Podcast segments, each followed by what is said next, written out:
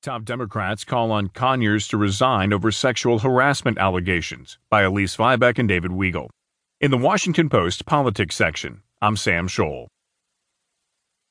House Democratic leaders and the head of a powerful liberal super PAC called on Representative John Conyers Jr., Democrat Michigan, to resign Thursday, increasing pressure on the veteran lawmaker to leave office amid multiple allegations that he sexually harassed female aides.